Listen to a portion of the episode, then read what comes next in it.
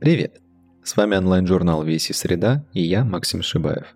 В новом выпуске совместно с Центром художественного производства «Своды» мы поговорим о керамике и попробуем узнать, может ли она быть прозрачной, как бычья кровь связана с искусством модерна и зачем на Востоке учились часами созерцать старинные предметы. А еще мы проводим конкурс, о нем расскажем в конце эпизода.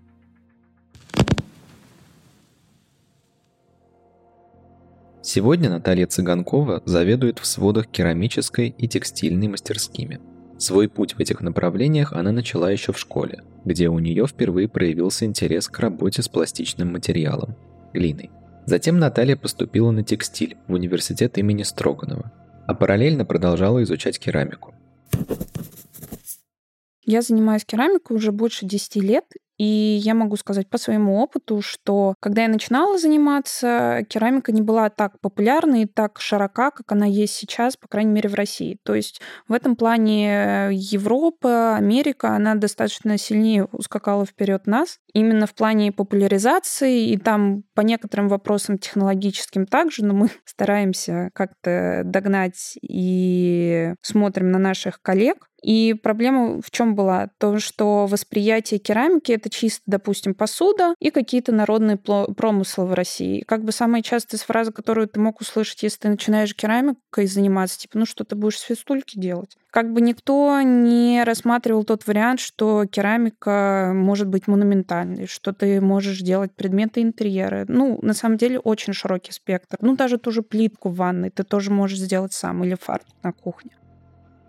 Оксана Лопатина, научный сотрудник Государственного музея изобразительного искусства имени Пушкина, знает о керамике, если не все, то очень многое. Будучи также хранителем музейной коллекции керамики и стекла, она погружена не просто в теорию, но и в буквальное взаимодействие с материальной историей керамика как материал, да, то есть это глина, по сути дела, а керамика обожженная глина сопровождает человечество, человека с самых древнейших времен. То есть э, сам по себе гончарный круг, который э, напрямую ассоциируется с искусством керамики, он был изобретен в четвертом тысячелетии до нашей эры. А произведения, так скажем, лепной керамики, когда э, то есть создавались какие-то вот предметы а без гончарного круга, они, безусловно, еще старше. Можно сказать, что керамика — это и есть как бы история нашей цивилизации традиций. То есть это очень древнее искусство, это древнейшее, древнейшее ремесло, которое э, долгие годы воспринималось, безусловно, как, ну, как, которое несло прежде всего ну, такую утилитарную функцию. Даже будучи украшением в, в интерьере, керамика все равно, так скажем, э, имела такую вот утилитарную функцию, то есть занимать какой-то угол, украшать, э, декорировать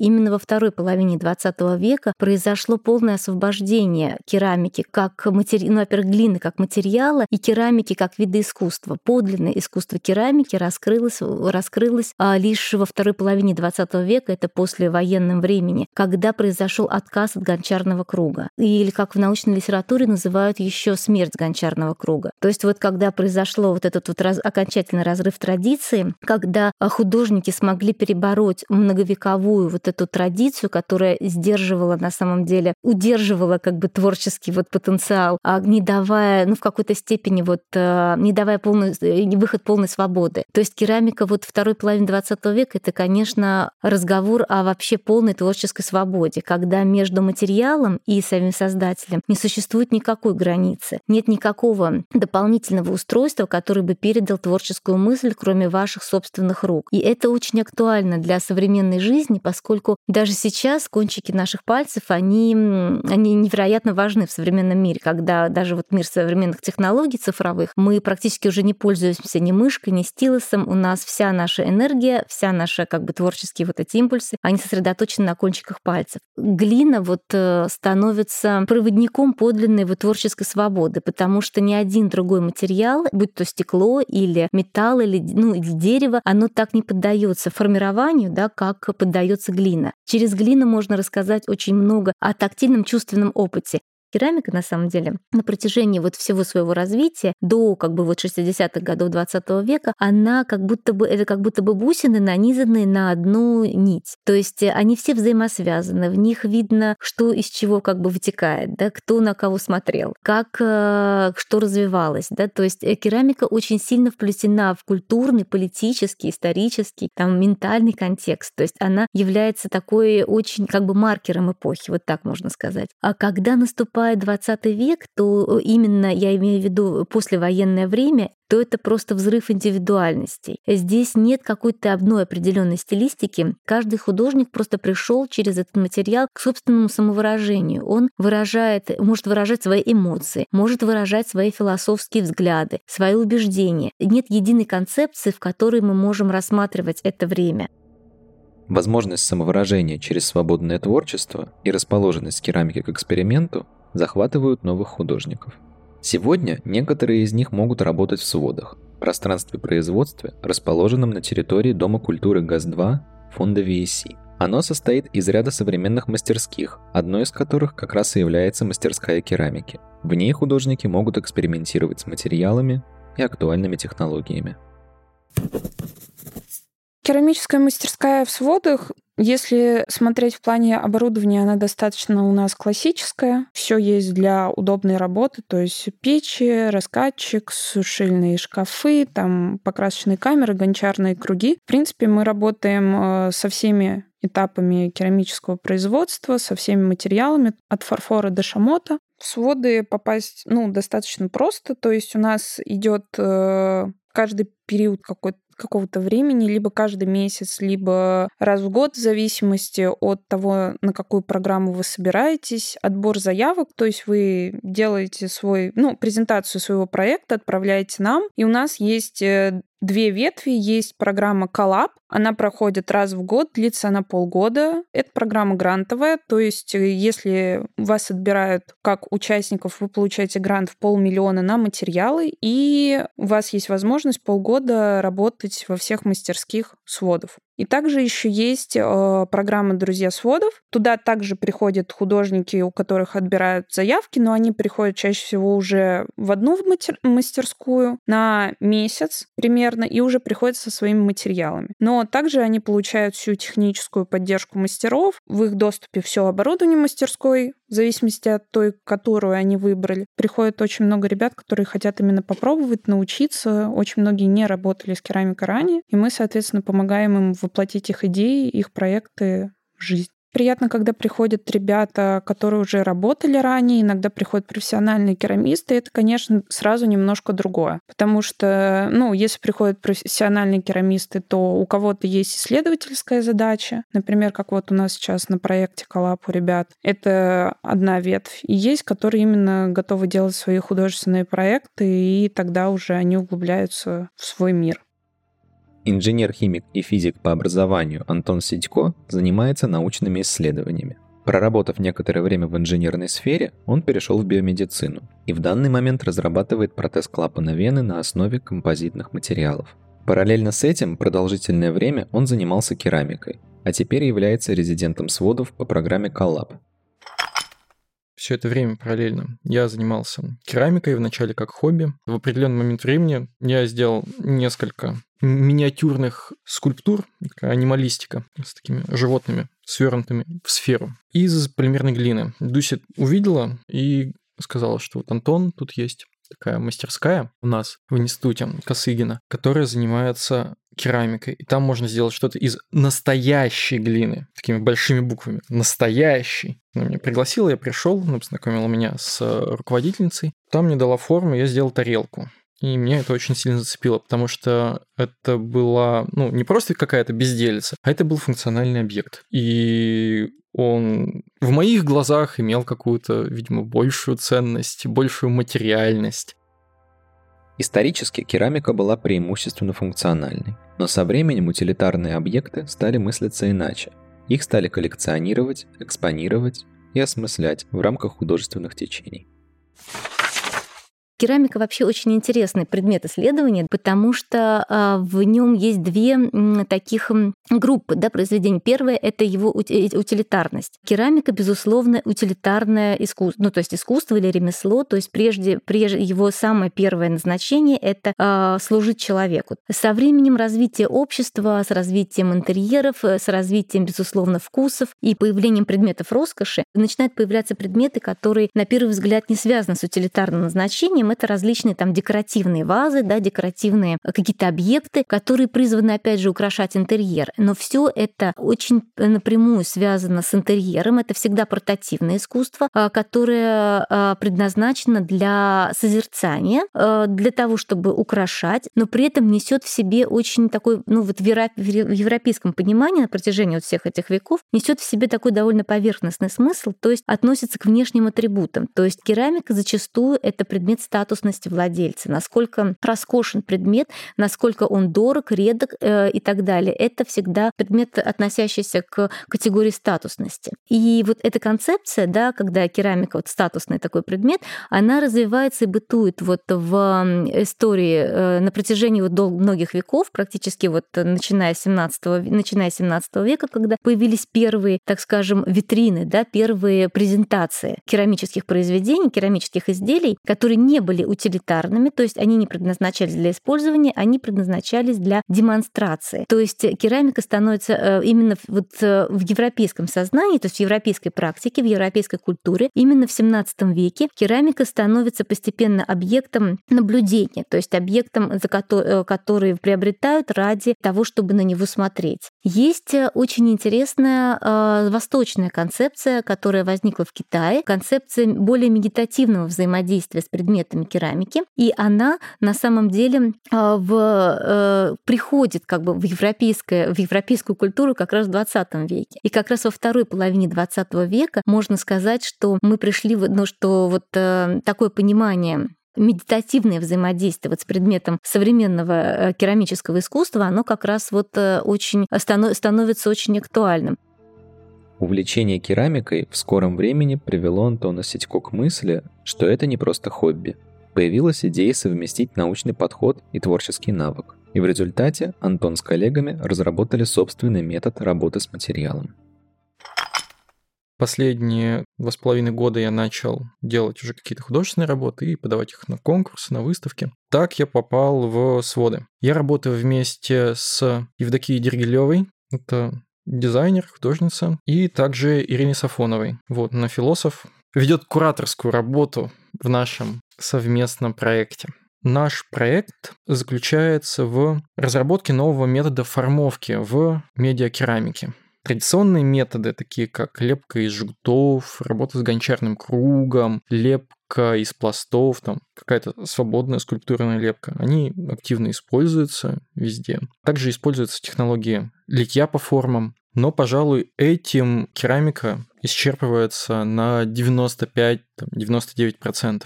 Мы разрабатываем методы формовки из композита. Композиты окружают нас вокруг, они появились еще в 20 веке. Это текстолит, это фанера, это углепластик, с которого делаются какие-то корпуса. А также есть э, композитная керамика. Вообще она вначале нашла свое распространение в высокотехнологичных э, областях. Аэрокосмическое машиностроение, когда из легкого жаропрочного и химически инертного материала делаются какие-то части двигателей аэрокосмических аппаратов. Эти технологии, вот лично я пока не видел нигде в керамике. Но мы хотим разработать этот метод и, собственно, по завершении нашего проекта его продемонстрировать. Ну, как и людям, увлекающимся керамикой, так и вообще широкой публике, что так тоже можно. Потому что новый метод производства, а, новый метод формовки накладывает определенный отпечаток на результат производства. Когда мы смотрим, например, на какую-нибудь литую статую из чугуна или штамповку из стального листа, и в одном и в другом случае перед нами ну, преимущественно железо, какой-то э, железный сплав, но он будет обладать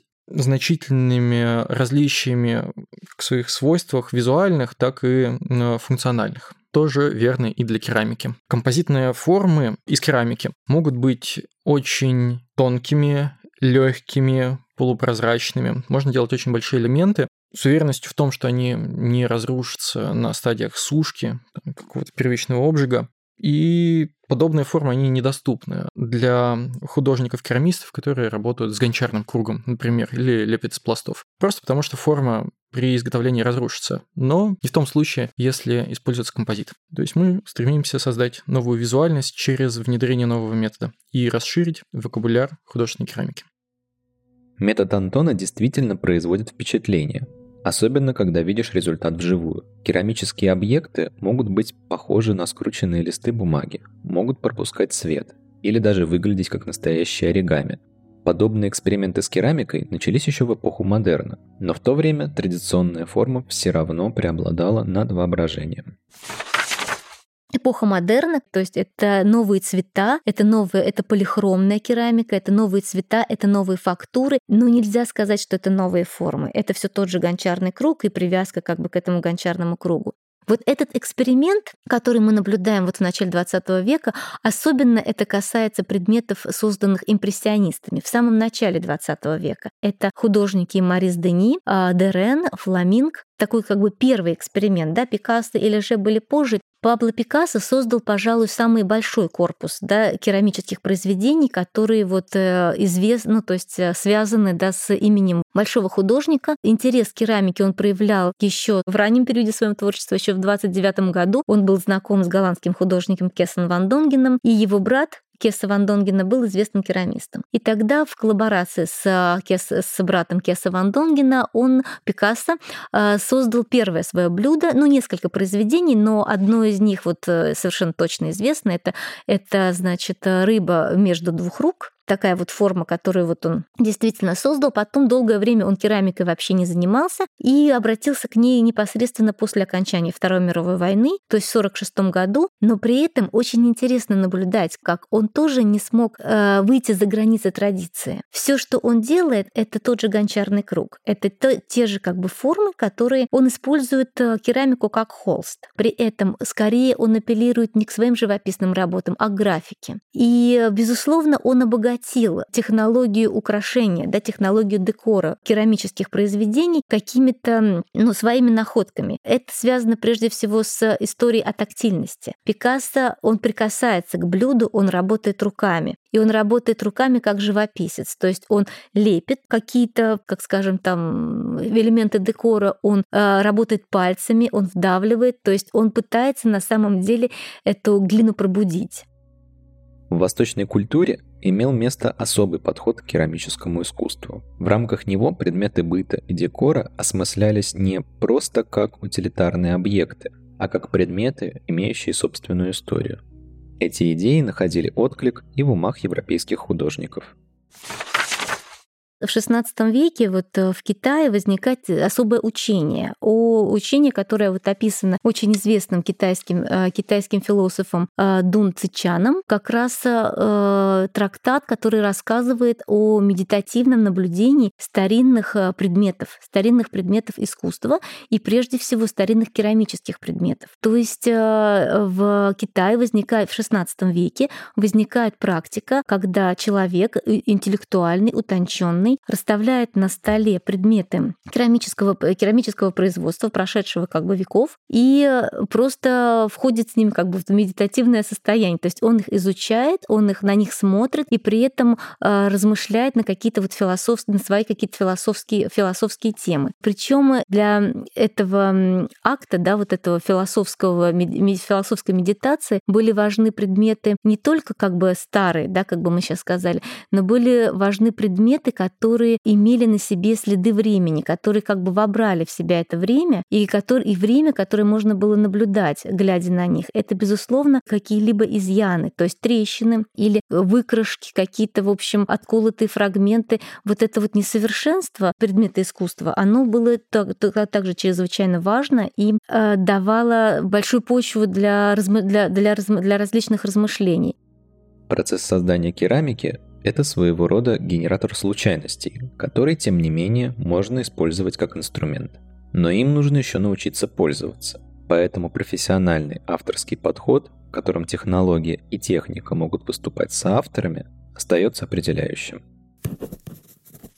Конечно, чем отличается профессиональный керамист от, э, грубо говоря, любителя? Тем, что профессионал, вот ты что задумал, то у тебя и должно получиться. Когда ты любитель, ты можешь себе позволить, грубо говоря, начал одно, получилось другое. В этом есть как бы и плюсы, и минусы. То есть помимо того, что в керамика иногда это бывает чистое совпадение случайности, потому что ты загружаешь в печку одно, вытаскиваешь совершенно другое, начиная от того, что у тебя может что-то лопнуть, если у тебя пузырь где-то. То есть у нас э, печка нагревается, воздух расширяется, изделие взрывается. Может пойти трещина, или, допустим, глазурь не так легла, как ты хотел, хотя ты делал все то же самое. То есть у тебя может быть две чашечки абсолютно одинаковые, одинаковая сушка, там, я не знаю, объем, материал. Ты их одинаково покрыл, но на одном э, глазурь смотрится по одному, на другом по другому. И ты не можешь это никак объяснить, хотя они стояли в одном месте в одно время, и ничего толком не менялось. И также, помимо того, что в одной печке может быть по-разному, все может отличаться от э, партии масс,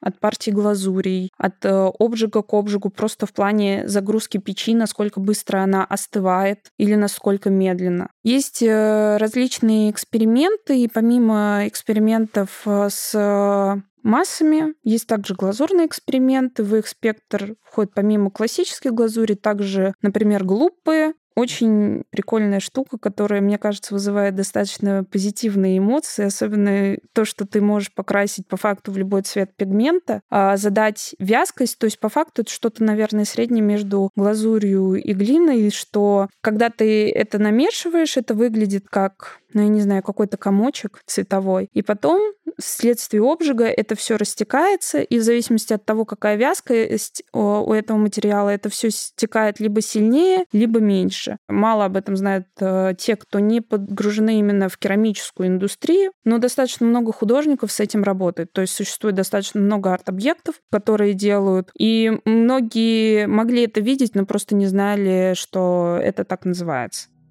Влияние Востока на керамическое искусство Европы не ограничивалось идеями. Интерес к экспериментам с глазурью также зародился в 20 веке с началом эпохи модерна, а художники во многом находились под влиянием декоративно-прикладного искусства азиатских культур, в особенности росписи фарфора такие очень известные глазури, которые просто буквально сводили с ума европейцев. Это глазурь под названием «бычья кровь» да, или «жертвенная красность». Это такой красный цвет, а, который свободно, обтека... свободно как бы облегает, да, обтекает сосуд, он свободно перемещается, да, то есть поэтому сосуд там видны вот эти вот потеки. Это как бы застывшее мгновение, как будто бы вот ваш сосуд окунули во что-то такое вязкое, вытащили, и вот эти вот застывшие капли, они еще до конца не стекли, вот это это застывшее мгновение, как это было тогда, нашло очень, очень сильный отклик в сердцах, как бы, да, и в душах вот э, художников особенно, да, и французских импрессионистов, которые гонялись за вот этим светом, да, за мгновением. Это все э, нашло отражение, ну, то есть э, отклик большой вот в европейском культурной, культурном сознании. Чем утилитарный предмет отличается от предмета искусства? Тем, что утилитарный, на утилитарный предмет мы не обращаем как бы такого сильного внимания, а предмет искусства, он нуждается в самопрезентации, то есть его презентуют. Именно этот подход, он отличает керамику утилитарную да, от вот предмета искусства. И впервые коллекционирование керамики началось вообще в Китае, началось как раз, а, когда начало придаваться большое значение именно презентации керамического произведения в, не просто в интерьере, а когда предмет помогал перейти в какое-то другое состояние, да, то есть э, станови, чтобы человек думал о, вы, о высоком, отталкиваясь от земли, понимаете, то есть отталкиваясь от глины, он думал о чем-то действительно э, возвышенном. Как и другим художникам, керамистам тоже нужно иметь источники вдохновения. Для Антона Сидько они кроются не только в живописи или скульптуре, но и в работах других мастеров работы с тактильным материалом. Мне очень нравится масштаб работ Джуна Канека. Это американский художник с японскими корнями. Он в свое время вырос в Японии, любил рисовать, и затем пришел как бы от какой-то фигуративной к абстрактной э, художественной работе. В США он начал заниматься керамикой, а, но в определенный момент он как бы существенно расширил понятие керамики тем, что он сделал серию работ данга, ну или как пельмешки, если переводить на русский. Эти пельмешки представляли собой что-то порядка шестиметровых скульптур, такие овальные формы, покрытые абстрактными рисунками, которые он ну, разработал раньше. Однозначно были мелких работах, ну, как бы они могут быть восприняты сейчас керамистами как крупные все равно, потому что, ну, где-нибудь там сосуд метрового размера, или там полуметрового. А здесь это уже были шестиметровые объекты, которые требовали совершенно иных подходов к формовке. Конечно, он работал там сразу с бригадой своих ассистентов, но они собирались сразу в горне, который изначально был создан для обжига керамических труб на каком-то заводе. Еще мне очень нравится также работа Цая Гасяна. Вот он в Пушкинском музее делал э, выставку в 2017 году она из художественной точки, ну, как бы из э, точки зрения художественных идей, прям такая пронзительная, меня очень зацепила. Как он обыгрывал там и какие-то китайские нарративы, такие как инь-янь, негативное, позитивное, и также как он смотрел свои китайской перспективы на российскую, ну, как бы постсоветскую историю. То есть, в принципе, китайцам, наверное, Россия как бы достаточно понятна, потому что у них есть какой-то исторический опыт и культурной революции, каких-то таких потрясений и многократного переустройства общества. Вот. И Цай Гатян, он разработал свой метод, он работает с порохом и использует э, смеси из краски и пороха, для, а также наборы трафаретов для создания живописных полотен, когда на шелке буквально вжигаются рисунки. Помимо утилитарных объектов и предметов декора, не стоит забывать о музыкальных инструментах. Как и в других видах искусства, соединение разных медиумов, например, керамики и звука, приводит к необычным результатам. Конечно, надо сказать, что есть целый ряд духовых инструментов исторических, которые изготавливаются из керамики. Ну, собственно, в, в античные времена периода Рима существовали рожки из керамики, подобные медно-духовым, но выполненные из более доступной и значительно более дешевой глины, которые могли позволить себе, ну, буквально любые народности, заселявшие там Европу или какие-нибудь другие континенты. Также есть большое количество э, свистков, которые выполняют, выполняли как какие-то игровые функции для детей, свистулька. Почти все знают о свистульках, но также иногда какие-то ритуальные функции. Например, у жителей Южной Америки были такие страшные, пугающие свистки, которые буквально э, были призваны запугивать а, слушателя. То есть они издают скорее такой хрип, что-то среднее между рыком ягуара и его жертвы, которые вот вскрикивают. Ну, и они оформлялись соответствующим образом. Там какие-то ягуары, оскалившиеся, черепа и так далее. И вот ритуальные такие свистульки. Также из керамики могут делаться и делаются там, какие-то колокольчики, вот это вот музыка ветра, когда какие-то элементы постукивают и создают шум. В частности, моя подруга э, Евдокия делает вот такую кость сейчас игральную, в которой перекатывающиеся кусочки композитного фарфора звенят по ней. Такая погремушка. В последнее время керамика становится все более и более популярным занятием. Визит в мастерскую может проходить в рамках романтического свидания или терапевтического занятия. Работа с керамикой помогает снимать стресс, а акцент на тактильной работе находит много общего с психологическими практиками и даже с медитацией. А еще это большое пространство для самовыражения, где проявить свою индивидуальность может буквально каждый последние как раз-таки, может быть, лет пять, это все начало меняться. Стали люди больше узнавать о керамике, и больше стало всяких э, керамических мастерских в доступе. Конечно, до сих пор к нам приходят э, люди иногда, которые удивляются, что глину можно купить просто так, а не знаю, не накопать в огороде или не съездить на какое-то производство и ее получить непосредственно там. Ты можешь, даже если у тебя нет мастерской, грубо говоря, купить домой кусочек глины, что-то слепить, отвезти на платный обжиг, потом привезти опять домой, ее покрыть, снова отвезти, обжечь, и у тебя готовая твоя вещь. Сейчас, мне кажется, в керамику пришли постепенно почти все современные художники, как-то шаг за шагом, потому что если мы придем, я не знаю, там на тот же Космоску, там почти на каждом стенде будет чья-то керамика, и не обязательно художник ранее в этом работал. Помимо того, что это стало доступно в плане попробовать, мне кажется, отчасти, может быть, все перестали этого бояться. То есть, ну, всем всегда страшно начинать что-то новое.